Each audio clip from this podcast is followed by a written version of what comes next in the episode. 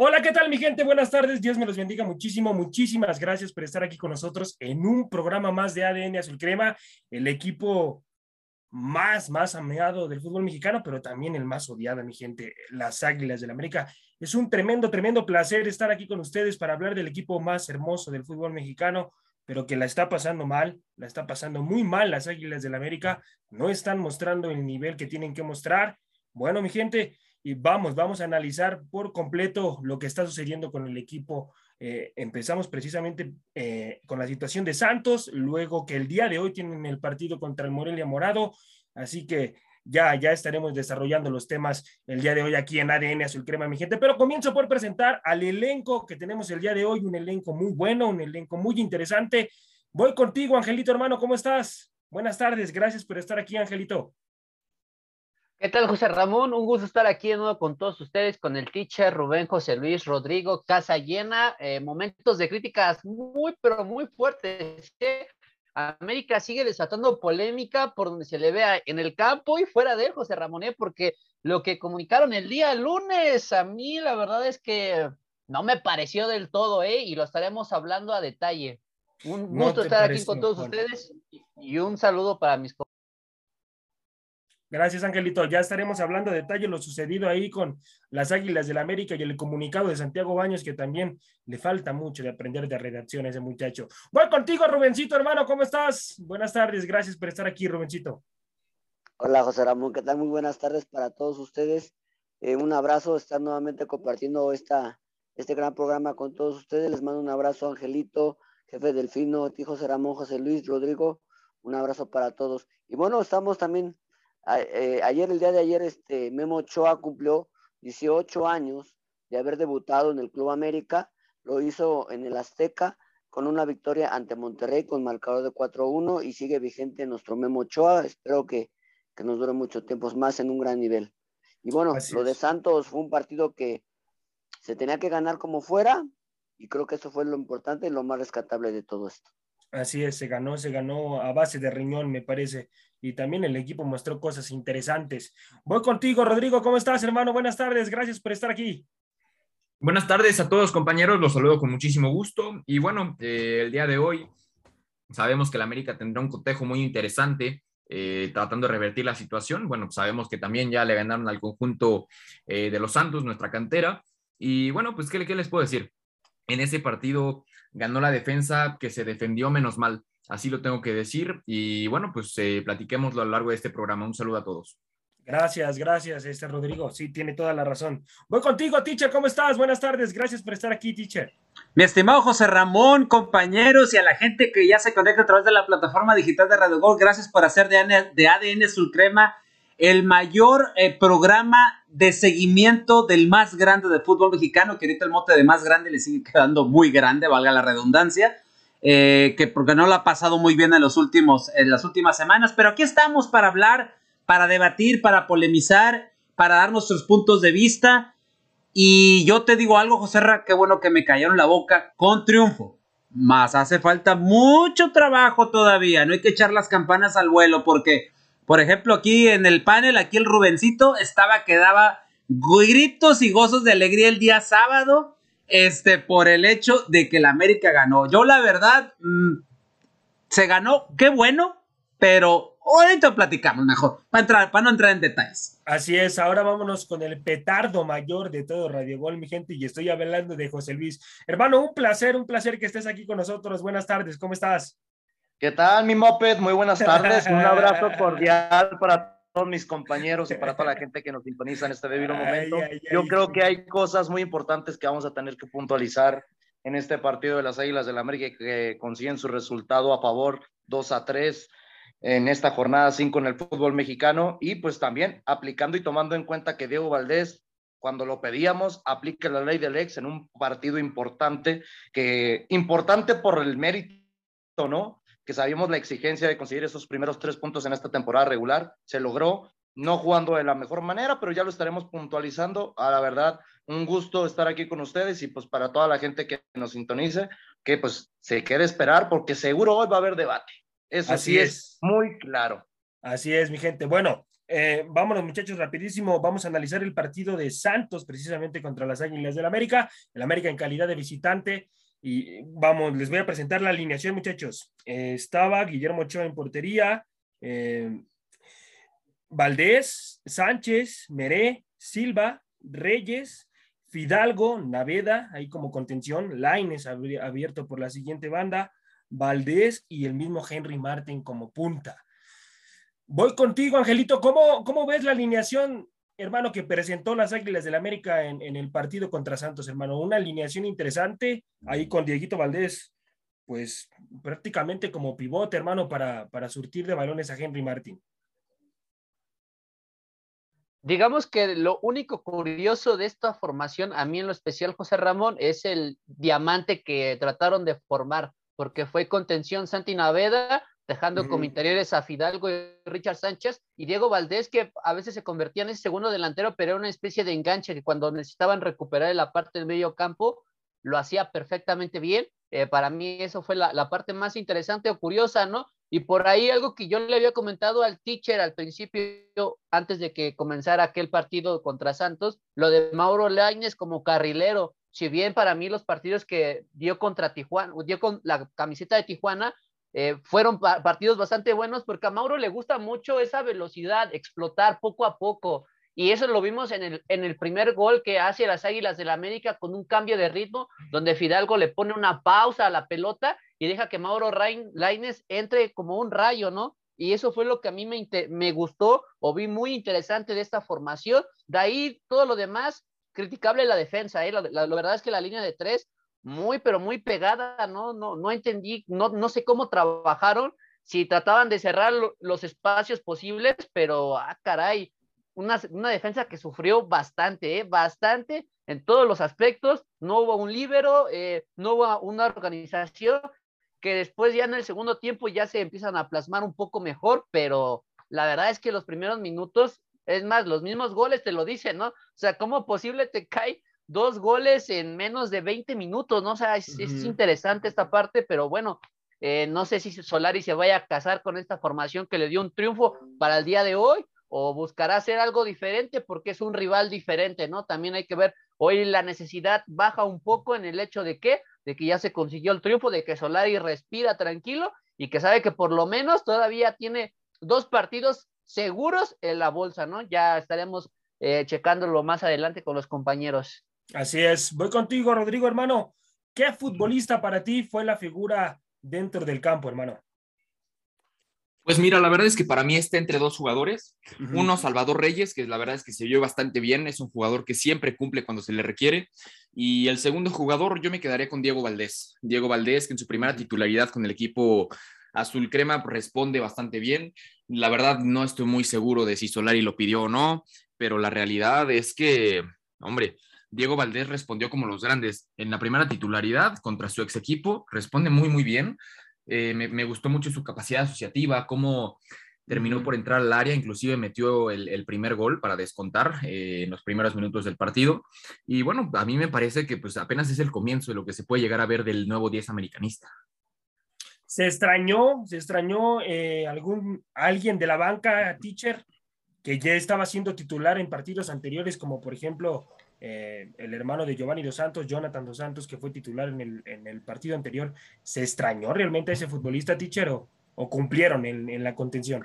Yo sí, a lo mejor, eh, José Ra, también, tal vez a Jonathan sí le hubiera dado algunos minutos por, al, por, por, por ejemplo, por el cachorro, porque yo sentí que por lapsos el cachorro desapareció. Uh -huh. Pero sí le hubiera dado aunque sea unos minutos para que fuera tomando ritmo, porque Jonathan no trae ritmo y nos dimos cuenta cuando lo pones de 5, que obviamente, repito, no es su posición natural como lo habíamos dicho en la emisión pasada, pero yo sí le hubiera dado unos minutos, nada más, porque la, honestamente, Otero y Roger dieron el mejor partido de su vida. O sea, no jugaron, así está bien.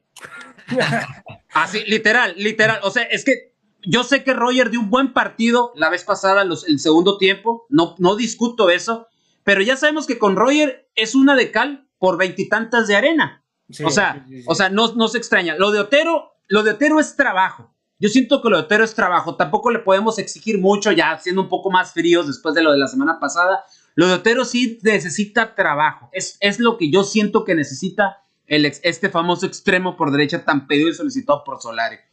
Sí sentí que al final el, equipo de tan, de tan intenso, tan, tan llegadas tan fuertes que lo permitió el arbitraje, eh, de situaciones, ahí por ejemplo lo de Fidalgo, el codazo, que todo el, todo el partido después del codazo se la llevó sangrando. Yo creo que ahí tuvo que haber habido, habido algún cambio, algún como no sé, algo distinto, porque Fidalgo sí era preocupante ver que andaba, este, parecía Rocky.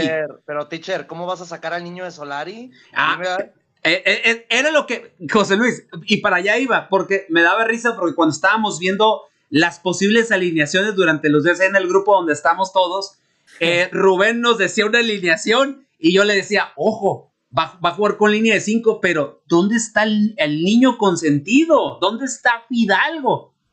y no estaba. Y, ya sabemos que, con, eh, que, perdón, José, ya sabemos que para Solari es Ochoa, Fidalgo y el resto.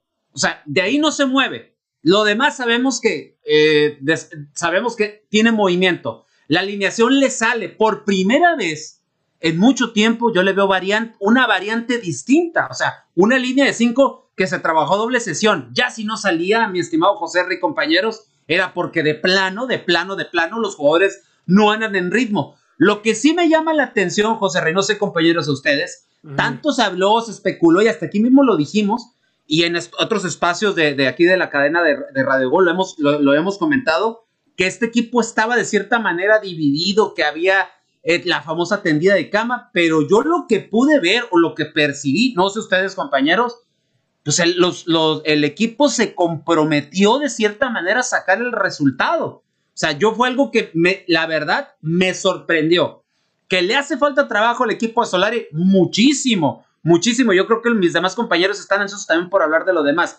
Pero de la, de la banca, José Renzi en sí, sí, yo, yo sí vi que ocupaban de cierta manera algunos cambios. Lo de Viñas, vuelvo y repito, se me hace una grosería meterlo tan pocos minutos. Yo sé que Henry es otro de los que también Solari no lo quiere soltar de inicio, pero yo creo que Viñas se merece iniciar. En este, yo creo que con este esquema que estaba, yo creo que Viñas a lo mejor hubiera hecho un poquito más, porque la verdad lo que dice Rodrigo Nava, yo coincido con él, eh, la, presencia de Diego Valdés se notó de inmediato. Cierto que todavía le falta también trabajo al chileno y acoplarse de cierta manera a ciertas cosas que va a pedir Solari, pero sí se vio, se vio muy bien en contra de su ex equipo. Yo creo que también estaba la motivación de Eno, que estaba en un terreno que él conocía contra sus ex compañeros, etcétera. A lo mejor eso es una motivación. Vamos a ver si el chileno sigue en esa misma línea porque si sigue así en, en ritmo ascendente, el chileno se puede convertir en la figura importante de este equipo hasta por encima del nene consentido. Bueno, vamos a ver, vamos a ver qué pasa con Valdés. Voy contigo, José Luis, hermano. ¿Realmente Valdés va a pesar dentro de la institución, hermano, o va a ser un futbolista que va a pasar de largo? Pues yo creo que sí puede pesar por las cuestiones que tiene el futbolista chileno, lo ha demostrado con sus demás equipos hablando en el fútbol mexicano y desde que disputaba los partidos en otros partidos como el Audax italiano, ¿no? En otros equipos, hablando de la liga chilena, siempre ha sido un futbolista muy rentable. Yo creo que le falta un poquito más de acomodo. Sorprende, ¿no? Porque yo no concuerdo con muchas cosas que han dicho mis compañeros, hablando de referencia de lo de con Angelito, de Mauro Laines. Creo que mi compañero no se ha dio cuenta que perdió 22 balones en el rumbo del partido, que tuvo 10 duelos individuales, solamente ganó dos. De su total de pases totales, que fueron 50, solamente concretó 13. Te digo, en cuestiones de funcionamiento, volvemos a ver, tanto exigíamos a Santiago Naveda, tanto lo exigimos. Para mí fue el más malito de todo el partido, ¿eh? porque perdió balones a más no poder, no se miraba acoplado con sus mediocampistas, hablando de Richard, hablando también que se podía acomodar con Álvaro Fidalgo, al mismo Mauro Laines lo miramos que subía mucho, pero ¿dónde estaban las funciones defensivas? Reyes, concuerdo con mi compañero Rodrigo Nava, creo que para mí el futbolista del partido no por el gol, sino por la generación de juego del lado derecho. Yo creo que Omar Campos, un chavito que sabíamos que venía haciendo cosas muy buenas con el equipo de Santos, lo opacó totalmente Salvador Reyes, demostrando la calidad que tiene el extremo mexicano de las Águilas del la América. Y en cuestión de línea defensiva, yo creo que es lo más reprobable pero hablando en términos generales de específicamente de Diego Valdés, yo creo que lo de Diego Valdés es muy rentable y siento que va a ser el referente para que este equipo sea competitivo por lo que resta de la temporada. Digo que sea referente, no digo que sea el goleador, que sea el asistidor, pero va a ser el que más se va a conectar con sus compañeros, sin ninguna duda, para que la América pueda sacar resultados. Que sea ese hombre diferente, vaya. Exactamente, es tu 10, exactamente, por algo leíste el 10. Rubén, voy contigo, hermano. Si la directiva te pidiera que le dieras un consejo a Solari, hermano, para que el equipo mejore, ¿qué consejos le darías puntualmente en cada área dentro del campo de juego? En la defensa, en, la ¿en dónde, hermano? ¿En dónde, ¿En le eh, darías un consejo puntualmente a Solari? Por, por dos, José Luis, por dos. Sí, por favor, ¿no? Eh, mira, para empezar, uno de los problemas que ha tenido la América a raíz de las eliminaciones anteriores han sido los, las desatenciones en los centrales. Ese es uno de los problemas más graves que yo he visto en el América, porque son errores personales que los jugadores han cometido, que desafortunadamente han derivado en que en el América eh, haya sido eliminado en, o en esta, en esta seguidilla de partidos eh, errores puntuales que al América le han restado puntos. Lo vimos con Atlas, lo vimos también con el San Luis y lo vimos incluso también, a pesar de que se ganó con Santos, hubo un autogol desafortunado de, de, Bruno que le rebota la pelota y eh, también en el, en el primer gol no, en el segundo gol también, también hay una salida media eh, fuera de ritmo de, Ochoa, y ahí le rebota a, Diego Valdés. Y en el segundo, el que se equivoca es Jordan Silva, que le gana la posición eh, Doria y le remata para vencer a Ochoa. Entonces, ese es uno de los problemas que yo he visto. Ese es un consejo que le podría yo dar a la directiva y a Solari en este caso, que tengan más atención en los duelos individuales de los centrales con los centros delanteros. Además, en la media cancha, ya lo comentamos lo de Fidalgo, Fidalgo tiene altibajos y yo creo que Fidalgo por momentos debería ir a la banca y podría hacer este, un, recambio por ahí, darle minutos a Jonathan para que de alguna manera fuera agarrando ritmo junto con Diego Valdés. Ya para ah, cerrar y sí, si me permites, eh, pues tratar de buscar más a los centros delanteros porque los goles que vienen son de los laterales generalmente o de los que vienen atrás de los centros delanteros. Oigan, compañeros, también hay que hacerle entender a Santiago Solari que Henry Martin da mejores resultados viniendo de la banca, ¿no? Porque por, lo mismo le hemos venido diciendo, no le da minutos a Viña, sí, por lo del COVID, por su falta de, su mala respiración que está teniendo, o tal vez el bajo ritmo futbolístico que está teniendo durante los últimos partidos, pero Henry Martin no te va a responder de la misma manera. Ya lo hemos visto. Cuando le das la batuta de titular, de ser el delantero killer de las Águilas de la América, le queda muy, pero muy pesado ese costal en la espalda para poder ser ese protagonista durante los partidos importantes. Por lo mismo, yo creo que ahí, principalmente ahorita le hiciste una pregunta a Rubén. Yo le diría, oye, busca rotaciones. Tienes futbolistas que te pueden resolver partidos siendo de titulares y utilizando los que tienes de confianza como un tipo de recambio porque Fidalgo les puedo apostar que puede ser un muy buen recambio. Dense cuenta, desde que entró Diego Valdés, Fidalgo está opacado. Opacado. En su primer partido como titular de Diego Valdés, opacó al futbolista español, que es el favorito, todos sabemos, el nene consentido, como lo llamamos aquí en, ahora, en ADN Azul Crema, al futbolista español de las Águilas del la América. No es solamente él, la verdad, Richard Sánchez a mí no me gustó tampoco, compañeros. A mí me sorprende que todos digan, es que Richard ni siquiera uno lo ha comentado de que no jugó en su posición y se vio mal. No jugó exacto, sí, porque lo, lo, lo, jaló más a la central, ¿no? Yo, yo lo veía más haciendo labores no, yo lo miraba muy adelantado, lo miraba al ladito de Diego Valdés y el problema es que no lo ponías en la zona de recuperación donde ocupabas tener un referente. Por algo Navera se vio tan mal porque no tenía un acompañante fijo. Recuerden que Pidalgo no es un futbolista recuperador, es un poquito más de generación de juego. Ahí yo creo que hubo un mal manejo de rotaciones en movimientos porque a Fidalgo lo pudo ver adelantado un poquito más acompañando a Diego Valdés en vez de tener a Richard Sánchez un poquito más en esa posición, fuera de que se hubiera podido apoyar muy bien por sus laterales. ¿Qué es lo que hace Richard Sánchez? Recupera, se pega a las bandas. Eso era, y cuando estaba jugando más adelantado, no vimos que tuviera esa generación o amplitud de conocimiento táctico dentro del terreno de juego.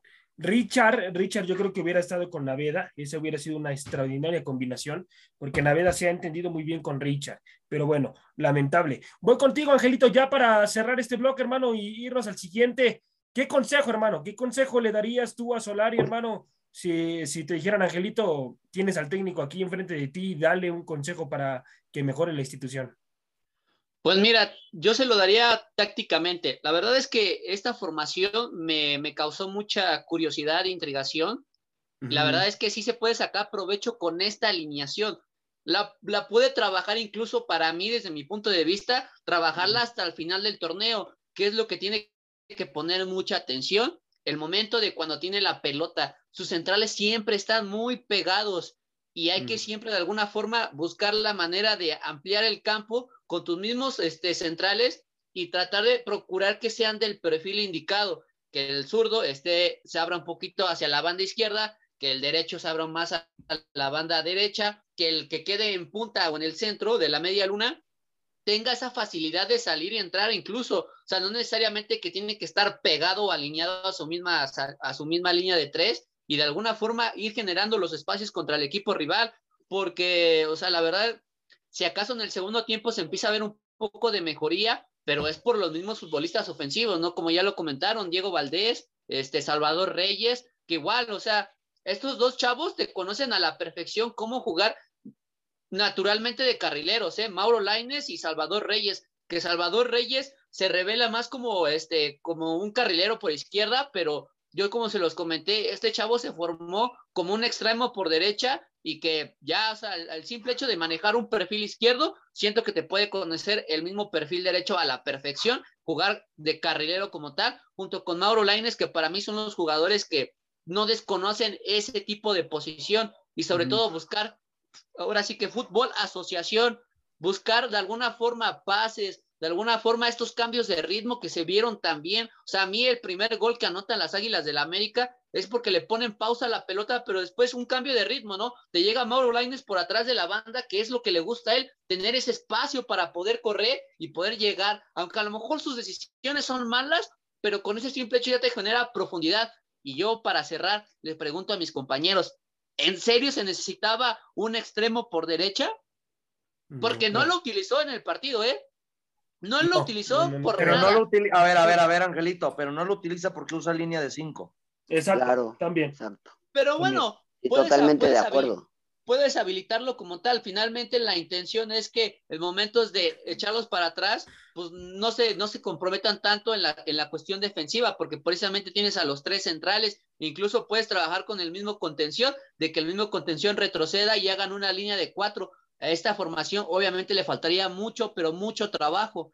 Entonces, para mí, aquí, aquí, viene la, aquí viene la particularidad, ¿no? Porque también a lo mejor, como ese partido a ganar, dijo, voy a jugar con línea de cinco, me defiendo para que no me hagan gol y de alguna forma busco el partido, ¿no? Pero tampoco es que lo haya encontrado de una forma tan perfecta. Y nada más, ya para el siguiente partido va a buscar de alguna forma regresar a lo que ya tenía trabajado, que era su línea de cuatro, este, cuatro centrales, bueno, cuatro defensas, tres mediocampistas y tres, este, delanteros Vamos a ver, vamos a ver. Oye, José Ramito, yo, quiero comentar algo también.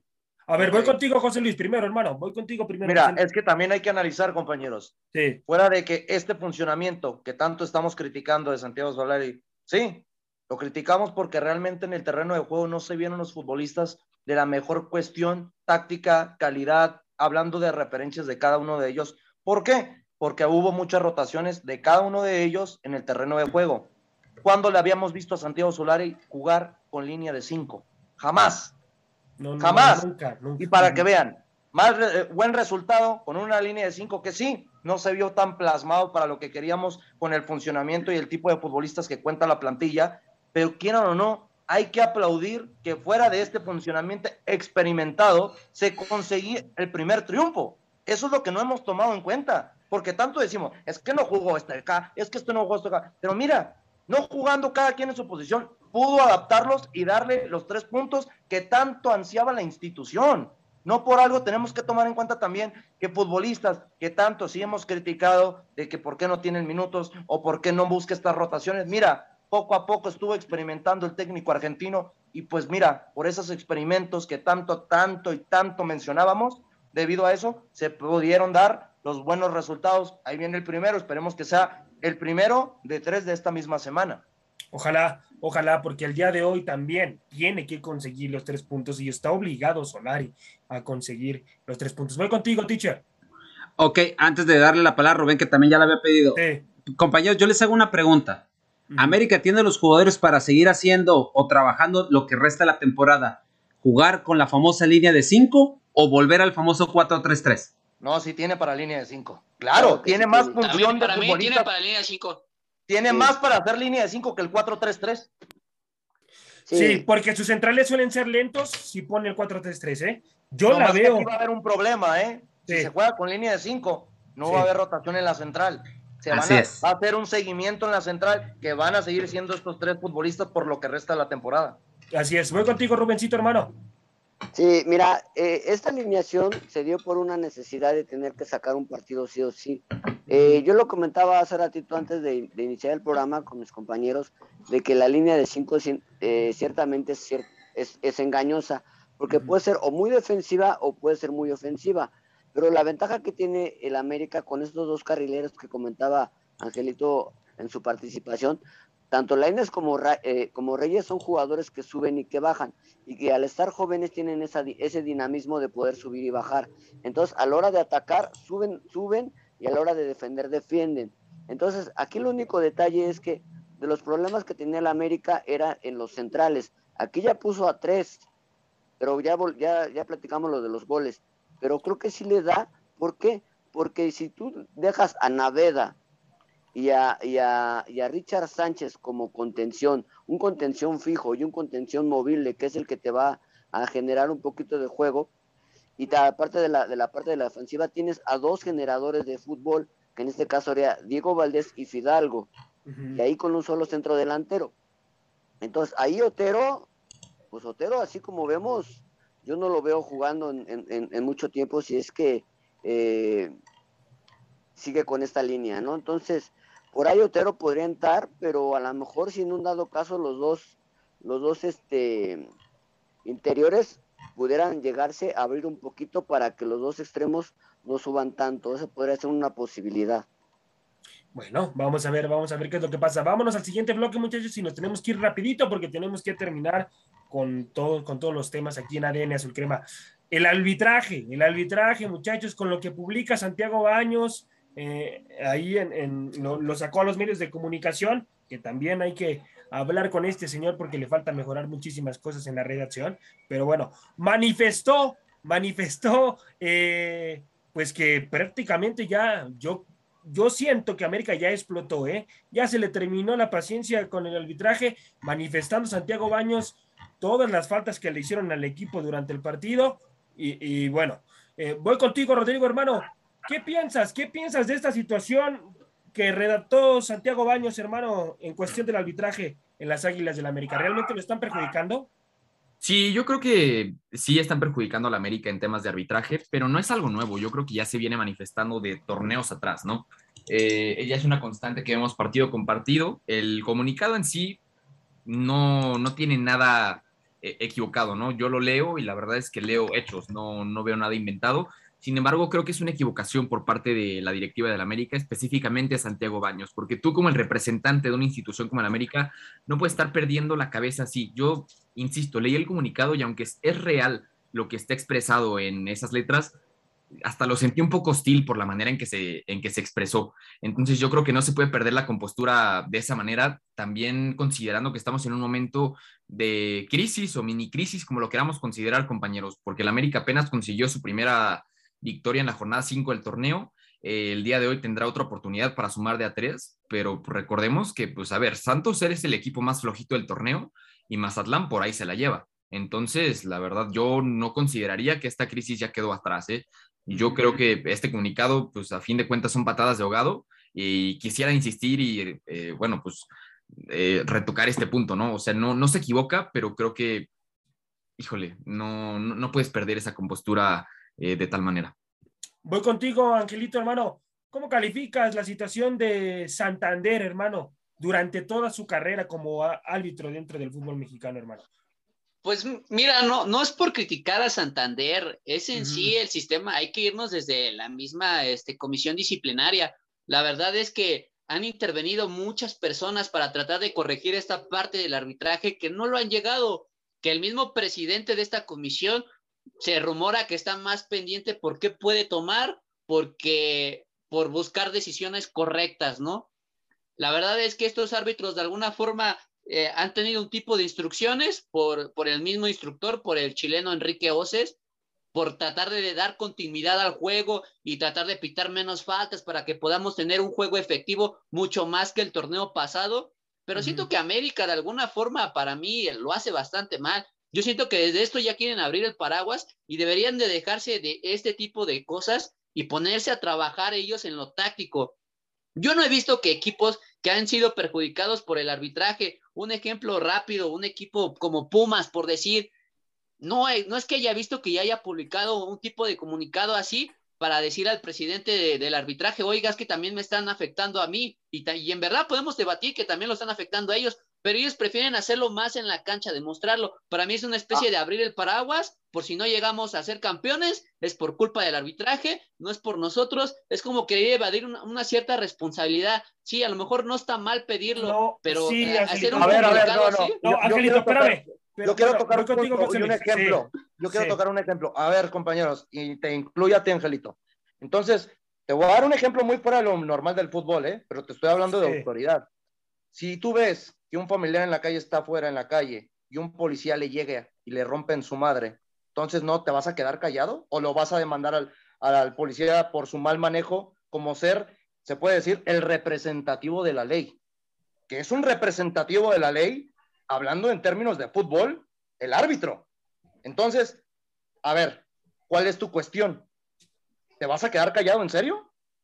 ¿O vas a dejar que llegue un punto más a factor que realmente, porque, mira, tal vez decimos, es que las Águilas de la América no es la manera como lo tiene que hacer, pero si no lo hace nadie más, todos sabemos que hay un miedo al arbitraje en el fútbol mexicano. y el América, tal, vez, tal vez de una manera que no se debió ver, porque sí, la manera de, de, redactar o la manera de expresarse de una institución tan grande como las Águilas de la América, que no se debería preocupar tanto por el arbitraje, sino por lo que haga dentro del terreno de juego, pero es para mí un ejemplo no tanto por lo, la manera que les acabo de explicar, sino porque toma la batuta y se le pone al tú por tú a una federación de arbitraje en el fútbol mexicano que hace lo que quiere, que hace lo que quiere. Ese es el problema. A ver, cuando le pegan a, Álvaro Pidalgo, ¿dónde está el maldito bar?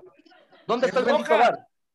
Es que no se ve el bar, nunca, nunca se ve el bar. Y José Luis, eso, eso lo hubiera hecho un jugador de la América, van y la revisan en el bar y le sacan la roja, hermano. ¿eh? Sí, no, ojo, ojo, perdón, aquí quisiera decir algo. cuenta que en todas partes es igual.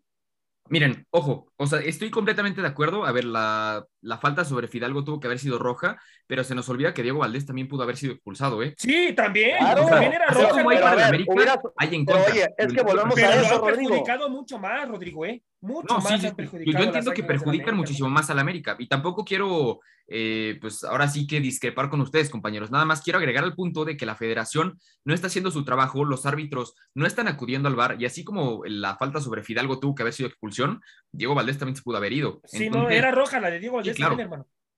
Pero, pero, ¿qué estás hablando ahí, Rodrigo? Que hubiera habido todavía una igualdad. Estamos hablando que cada equipo se hubiera quedado con 10. No, y Santander a lo mejor hubiera salido a decir, e, e, eso sería bueno, fíjense, cuando hubiera expulsados, que el árbitro salga a decir la situación. ¿Por qué expulsó al futbolista? Sería pues muy es que para eso tiene el VAR, hermano, y es el problema de los árbitros protagonistas en nuestra liga. No, el, problema es que el mismo sistema protege al arbitraje. No, o sea, sería, el, mismo sistema protege el arbitraje, porque será ideal que el árbitro eh, entrara a la conferencia de prensa post partido y que diera la, y que diera sus, sus, sus argumentos de por qué se dieron ciertas cosas. Ahora, regresando un poquito, esto es una seguidilla de partidos del América que vienen desde la final del 2019 de malos arbitrajes. Y, sobre todo, ¿sabes qué es lo más que preocupa de esto?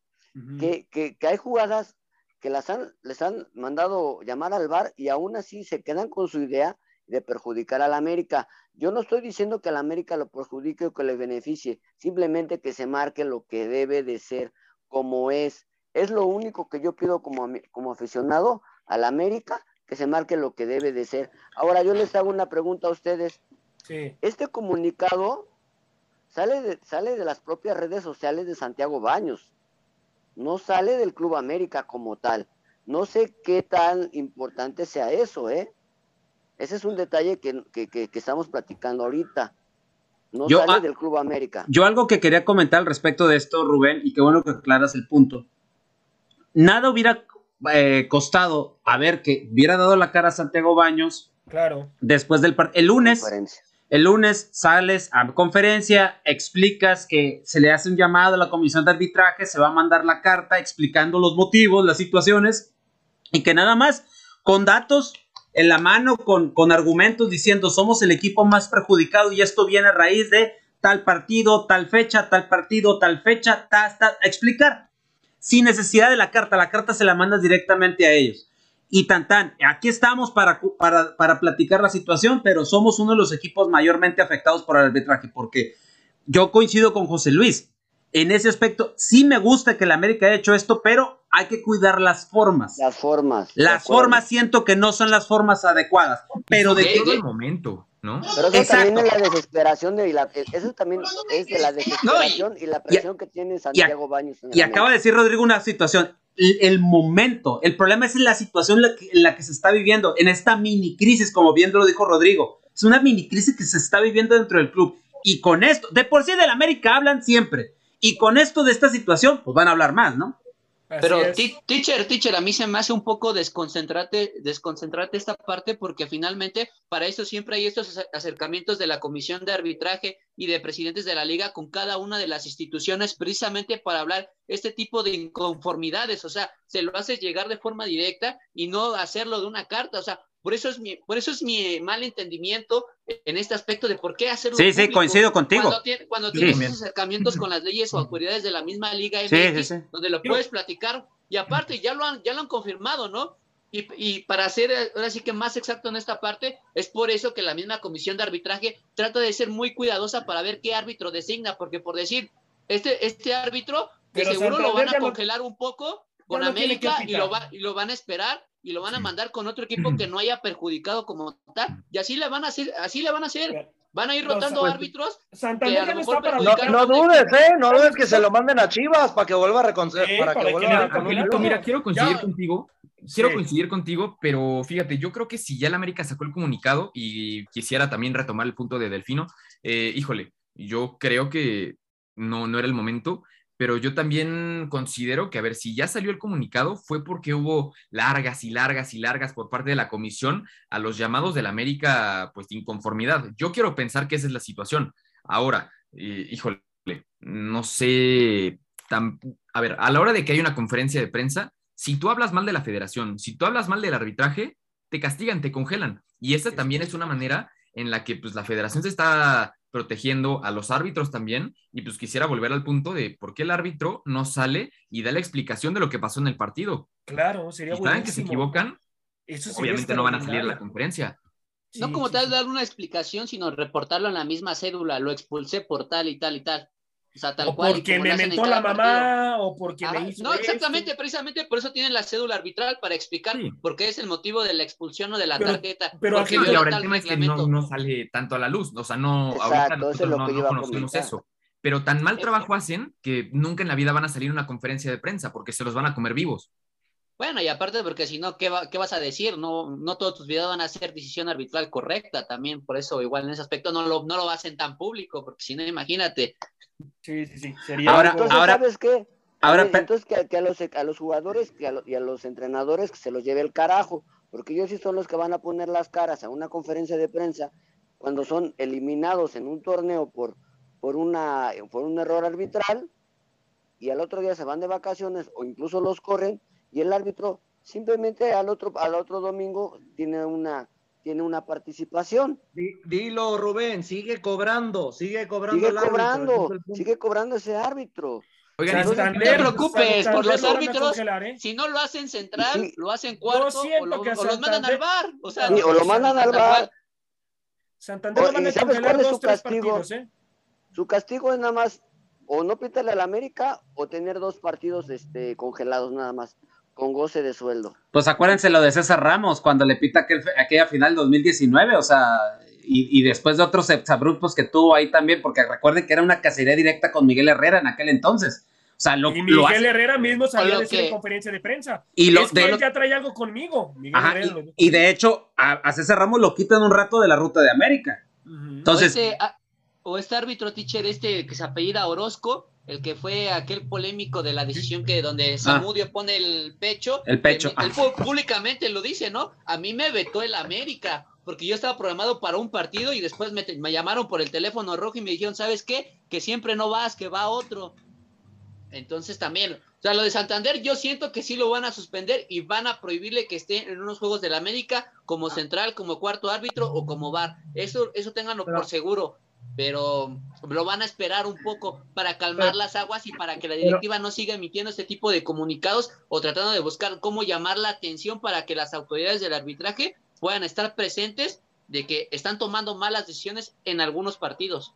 Oigan, compañeros, pero a ver, pero compañero, tomemos en cuenta esto. A los árbitros que los vetan o los se castigan de, por sus debidas maneras o respectivas de, normas que utiliza la misma Federación de Arbitraje, es por la falta de, la verdad, de conocimiento táctico o de arbitraje en términos generales.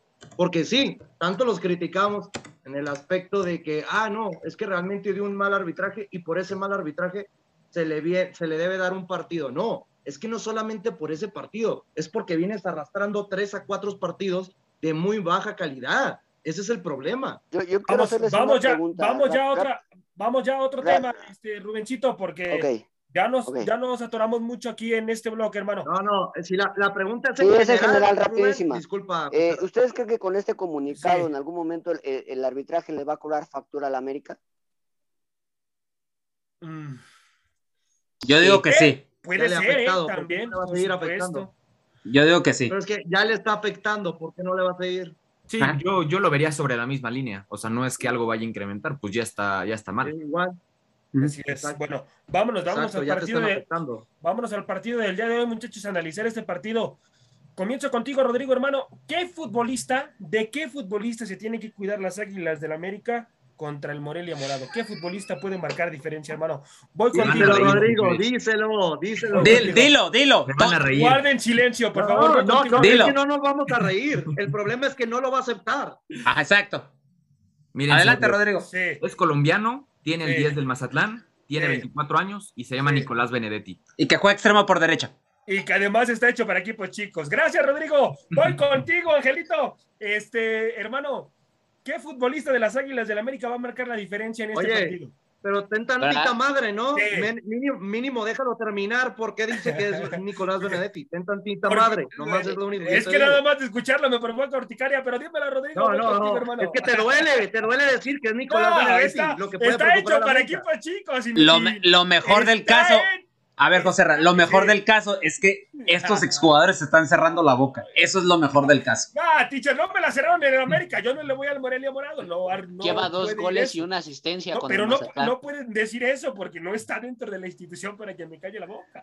Entonces, está jugando con un equipo que está demostrando que está hecho para equipo. Ya, deja que hable Rodrigo. A ver, deja que Rodrigo te complemente por qué, según ¿Por qué? ¿Por qué para ti es Nicolás Benedetti, el gran jugador del fútbol mexicano, Nicolás Benedetti, Rodrigo? Pues mira, la verdad es que me podría ir por el aspecto simple, ¿no? De dos goles y, una asistencia en cuatro partidos jugados, pero creo que mi comentario va un poco más allá, ¿no? La generación de juego que nos da Nicolás Benedetti en el equipo, el Morelia Morado, me parece bastante interesante, ¿no? Eh, bien, lo, comentaste tú y me pareció interesante, ¿no? Eh, que es un jugador de equipos chicos. A mí me parecía al momento que llegó al América que era un jugador con muchísimo potencial, con mucha proyección, no solo a nivel de clubes, sino también en selecciones menores de Colombia. También eh, lo catalogaban como el próximo referente colombiano y, híjole, las lesiones pues lo terminaron atascando, ¿no? Ojalá que pues siga con esta línea ascendente en Mazatlán pero al momento realmente ha dado una, un buen inicio de temporada, acompañado de Sosa, Moreno, eh, por ahí Marco Fabián. Y, imagínate, no, no pensé decirlo, pero también Marco Fabián por ahí se complementa bastante bien con Benedetti y creo que sí se va a tener que cuidar la América de este jugador. De Nicolás Benedetti, madre mía. Y que además, y que además está préstamo, todavía puede regresar a la América. Puede ser lamentable esta y Lo va a hacer, Voy y lo va a hacer, de mí te acuerdas. Voy contigo precisamente, inútil. Este, ¿qué, qué futbolista, qué futbolista de las Águilas del la América, hermano, va a marcar diferencia dentro del campo de juego? Tiene que ser Diego Valdés. Para eso lo trajiste, para eso gastaste más de 10 millones de dólares. Tiene que ser el futbolista chileno. No creo que deba haber otro en cuestiones del partido, todos tienen que responder, pero al que mayor presión se le tiene que exigir partido a partido es el futbolista que viene procedente de Santos Laguna. ¿Veremos la misma alineación, Angelito, o para ti va a ir otra, otra alineación en este encuentro, hermano? Ah, un poco difícil, ¿eh? Porque ya con, este, con estos tres puntos y por lo menos asegurando este partido, yo siento que va, va a regresar a lo mismo Solari va a regresar con su línea de cuatro, sabiendo que ya se reintegra, se reintegra Jorge Sánchez, que ya se recupera de esta lesión, para darle un poco más de variedad, sobre todo me imagino al ataque, tratar de complementar esos jugadores ofensivos que le puedan dar esta, esta mejor cara a la América, pero yo siento que va a morir de nuevo con su 4-3-3, ¿eh? Esta línea de cinco la ocupó porque dijo a ver si pega y si no, pues ya nos despedimos de este club, pero le funcionó y se va a ir a la segura Solari. No creo que arriesgue. Si no arriesgó en otros partidos importantes, tuvo que arriesgar en un partido donde su chamba estaba ahí de por medio. Entonces, ya con eso por lo menos echó dos partidos a la bolsa y para mí regresa con su 4-3-3, no hay más. Angelito, fácilmente, no, fácilmente. Hablando, fuera de cuestiones de no ver la tabla del fútbol mexicano, ¿qué es más vergonzoso para las Águilas del la América? ¿Perder contra Mazatlán o perder contra Santos Laguna? No viendo la tabla, que te digan. Para, mí, con Santos, con Santos, porque para mí Santos no, no ha desplegado un fútbol muy bueno o no ha podido ser potencia. Porque si vemos a Mazatlán, independientemente de que en qué lugar se encuentre, el simple hecho de ver su fútbol y lo que trata de transmitir este técnico español, Beñat José, la verdad es que lo ha hecho bastante bien sabe rotar a su mismo cuadro, le puede jugar con un 4-3-3 como le puede jugar con un 5-3-2, o sea, puede rotar con diferentes sistemas y tiene los futbolistas que los ha especializado algunos en determinadas posiciones. Y la verdad es que la posesión de pelota es algo que le ha caracterizado mucho a este equipo de Mazatlán, que lo hace muy bien, pero que a veces no tiene esta fortuna en el marco, ¿no? Pero para mí más, sería más vergonzoso haber perdido contra Santos porque Santos todavía no le encuentro a qué juega. Ya experimentó con línea de 4-3-2-1, después ahora jugó con, América un 5-3-2. Pero con lo que me estás hablando de alineaciones, si no utiliza línea de 5 Santiago Solari, expone más al equipo. ¿Por qué? Porque si sabes que el equipo de Mazatlán te ataca con cuatro delanteros, ¿verdad? Así es, así es. Expones al equipo. Sería marca personal de cada uno. Entonces, el medio campo lo vas a tener de sobra. Así es. Así es. Bueno, muchachos, nos tenemos que ir al siguiente bloque, pero sin antes. Que por ahí que hay dos posiciones que, que está improvisando, ¿eh? El de Jefferson Intriago y de Marco Fabián, ¿eh? Que lo está haciendo como contención y ellos no son contenciones nominales. No son nada más, nada más agregar a, lo que comentaba de la alineación Angelito, lo último que trabajó Solari y que es muy probable, es lo que se comentan a las fuentes interior de América y todo, jugaría de la misma manera como le jugó a Santos de la, misma, manera. aunque, aunque Jorge Sánchez ya esté recuperado, porque ya está recuperado, Solari no le va a dar todavía minutos. Hay que recordar que Solari a los que vienen de lesión no los avienta luego, luego, para irlos cuidando y los va llevando de poco a poco para que no se vuelvan a tronar. Acuérdense que esa fue una malaria con Miguel Herrera en, en el último momento, que estaba, no estaba ni al 100 y los aventaba. Si no, pregunta el mismo Benedetti. Benedetti por eso ya no rindió al final, se lo tronaron y Benedetti para mí sigue siendo un gran jugador a pesar de que José Ra lo odie literalmente. teacher, teacher, por favor, en América no Y volvemos a lo mismo, José Ra.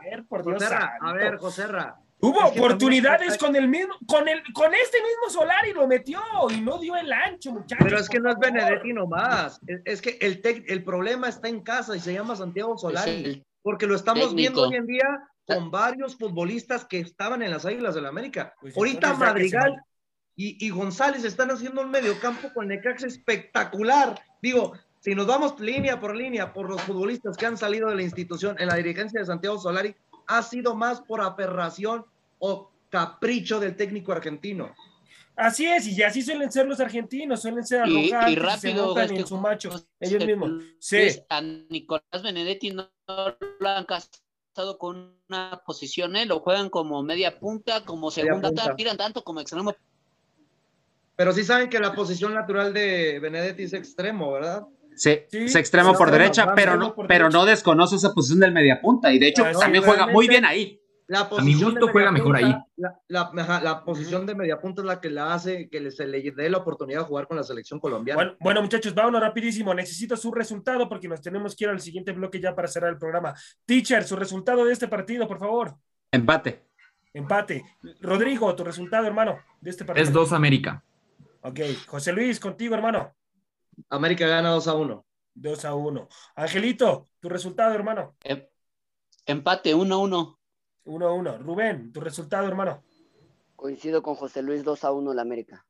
Para mí ganan las Águilas del América dos goles por cero y Nicolás Benedetti va a dar de qué hablar. De mí se van a acordar.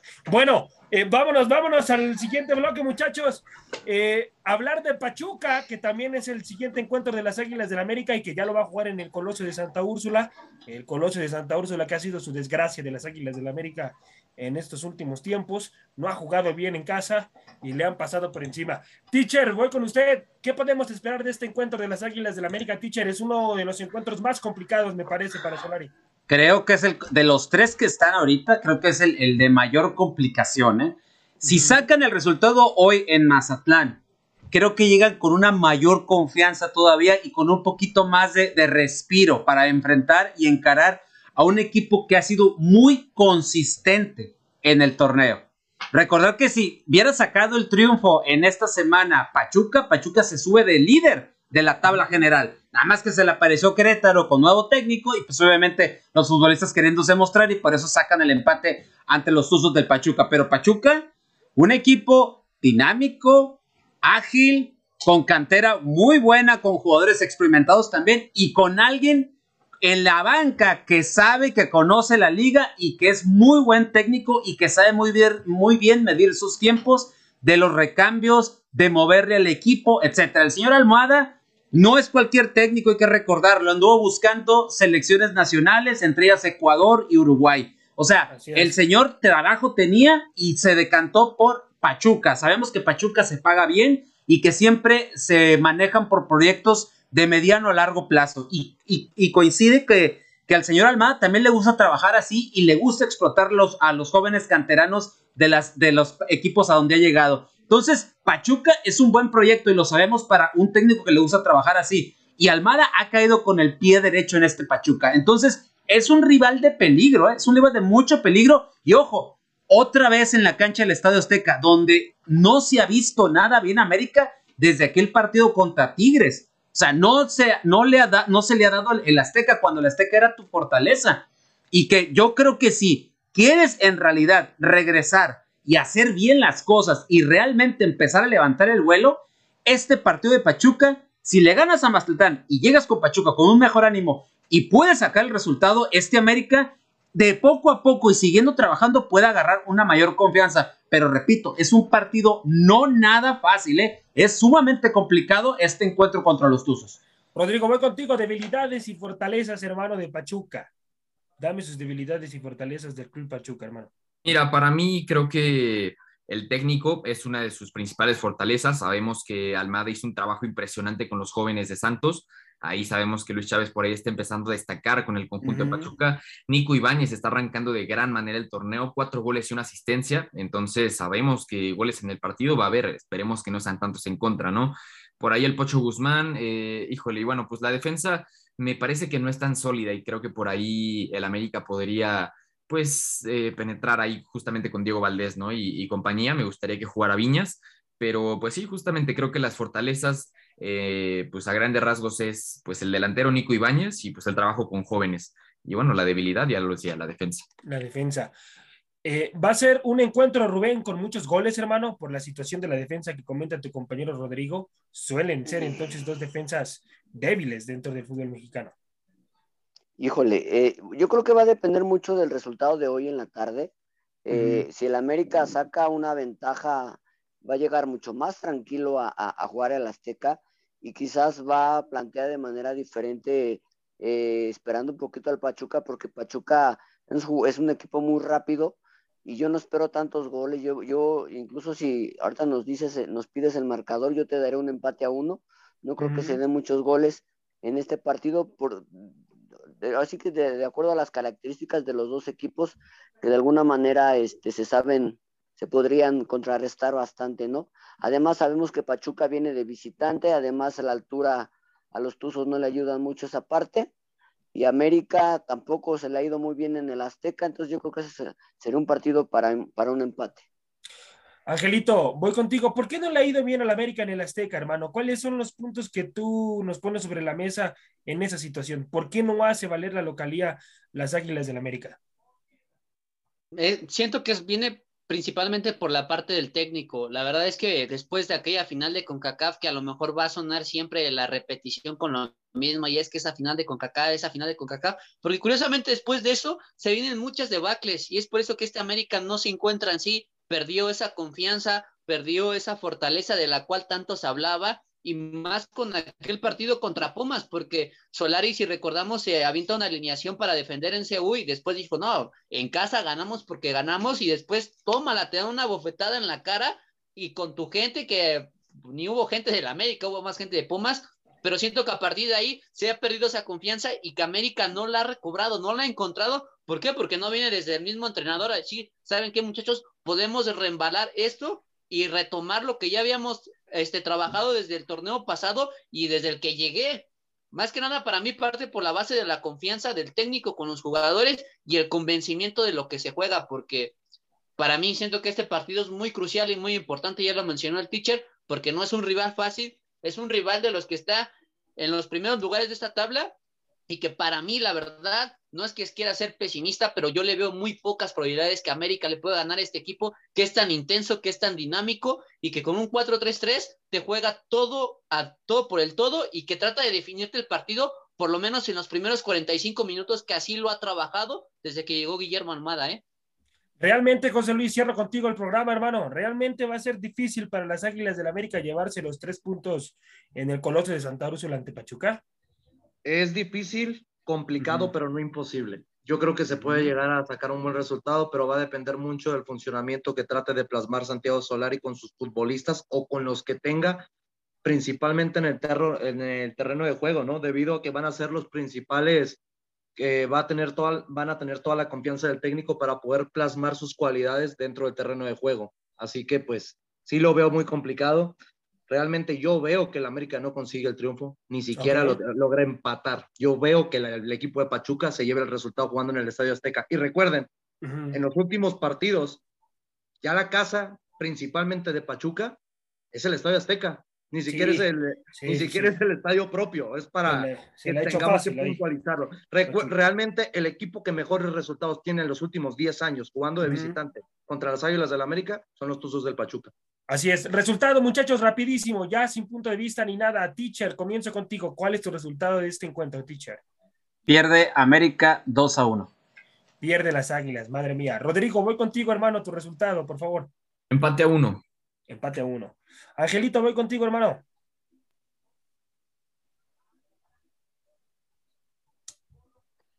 No voy a sonar muy pesimista, pero lo pierden 3 por 1, ¿eh? No, Madre mía, santo Dios. voy contigo, Angelito, este, Angelito. Voy contigo, José Luis, hermano. Tu resultado. Concuerdo con. me, se me anticipó, Angelito. Yo creo que Pachuca le gana 3 por 1 a las Águilas del América. Ok, Rubén, voy contigo. Bueno, ya me diste tú el empate. Rubencito, ¿te quedas con eso? 1-1. Sí, me quedo con ese. Ok, para mí ganan las Águilas del América dos goles por cero, mi gente. Así que bueno. Este, quítese la camisa, por favor, quítese la camisa. Angelito, gracias por tu participación. Ya no hables más, por favor. Angelito, danos, por favor, lo que está sucediendo en América Femenil de forma rapidísima, hermano, como Rayo McQueen.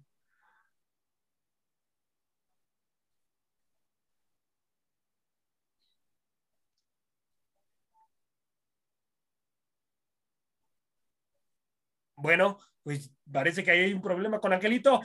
Esto, esto ha sido todo el día de hoy aquí en ADN Azul Crema, mi gente. A nombre del teacher Cisneros, Rodrigo Nava, Angelito, Rubén Boal y el petardo mayor de todo Radio Gol, José Luis y un servidor en conducción, José Ramón. Esto es ADN Azul Crema, mi gente. Hasta la próxima. Vámonos, teacher.